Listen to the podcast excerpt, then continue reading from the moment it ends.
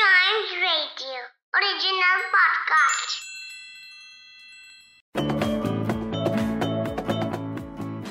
Refrigerator एक ऐसी machine जिसमें हम अपने खाने पीने के सामान को लंबे समय तक स्टोर कर सकते हैं। हर इंसान इसे कहीं ना कहीं रोज यूज़ करता है। चिकन, मटन, वेजिटेबल्स, सॉस या कोई भी फ़ूड आइटम हो। रेफ्रिजरेटर का दरवाज़ा खोलो, निकालो और खा लो। रेफ्रिजरेटर के इन्वेंशन से कई तरह के नए फ़ूड आइटम का भी आविष्कार हुआ, जैसे आइसक्रीम, कोल्ड ड्रिंक और हाँ जो आपने कहा वो भी। तो जी, इन्वेंटोपीडिया के आज के एपिसोड में हम रेफ्रिजरेटर के इन्वेंशन के बारे में जानेंगे।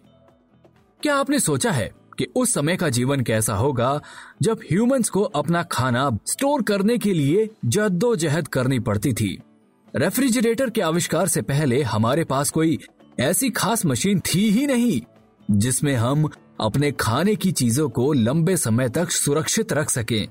और हमें ज़रूरत थी एक ऐसी मशीन की या कुछ ऐसा उपाय सोचने की जिसमें हम अपने खाने को लंबे समय तक रख सकें, ताकि किसी भी मुश्किल घड़ी में हमें आसानी से खाना खाने को मिल जाए और हम राशनिंग भी कर सकें। तो ऐसे में कई महान दिमागों ने मिलकर एक मशीन को बनाया, जिसका नाम है रेफ्रिजरेटर। तो दोस्तों ये इन्वेंशन कैसे हुआ, इसके बारे में बाद में जानते हैं। पहले रेफ्रिजरेटर की डेफिनेशन क्या है? एक बार ये समझ लेते हैं। रेफ्रिजरेटर घर में इस्तेमाल होने वाली एक ऐसी मशीन है, जिसमें थर्मल इंसुलेटेड कंपार्टमेंट और हीट पंप होता है, जो कि अंदर की गर्मी को बाहर निकाल देता है और अंदर के टेम्परेचर को कमरे के टेम्परेचर से काफ़ी कम कर देता है और लो टेम्परेचर को मेंटेन रखता है।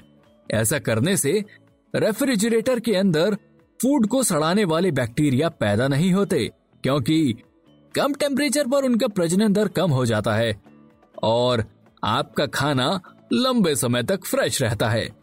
पर यह रेफ्रिजरेटर हमारे पास हमेशा से नहीं था, और ये बैक्टीरिया हमारे खाने को अक्सर सड़ा दिया करता था, जिससे हमें काफ़ी नुकसान होता, और इस नुकसान से बचने के लिए लोगों ने अपने अपने उपाय निकाले थे। और खाने को लंबे समय तक स्टोर करने की कोशिशें की थी। जैसे पहले हम अपने खाने को धूप में सुखाकर स्टोर कर लेते थे, या फिर उन पर नमक लगाकर रख देते थे। हम तो कई बार सब्जियों को सुखाकर भी रख लेते थे, जैसे कि पुदीना।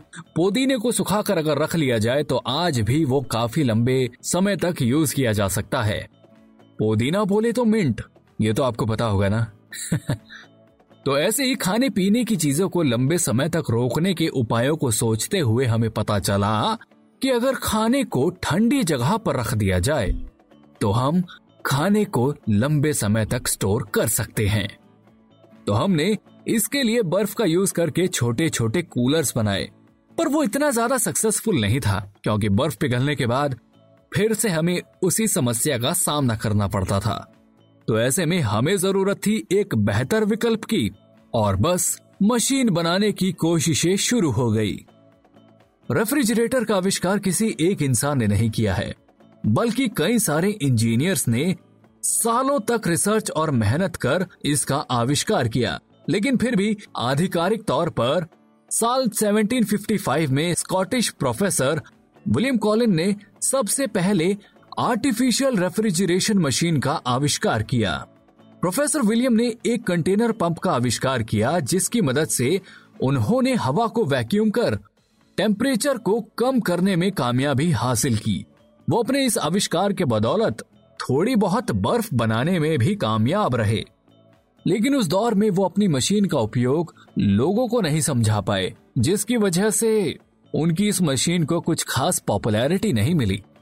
फिर 1805 में अमेरिकन साइंटिस्ट ओलिवर इवांस ने खाने पीने की चीज़ों को स्टोर करने के लिए एक क्लोज कंपार्टमेंट का आविष्कार किया, जिसमें फ़ूड को ठंडा कर लंबे समय तक रखा जा सकता था। उनका वह डिज़ाइन समय से काफ़ी आगे था। ओलिवर इवांस ही वो साइंटिस्ट थे, जिन्होंने वेपर कंप्रेशन रेफ्रिजरेशन को दुनिया को पहली बार डिस्क्राइब किया था।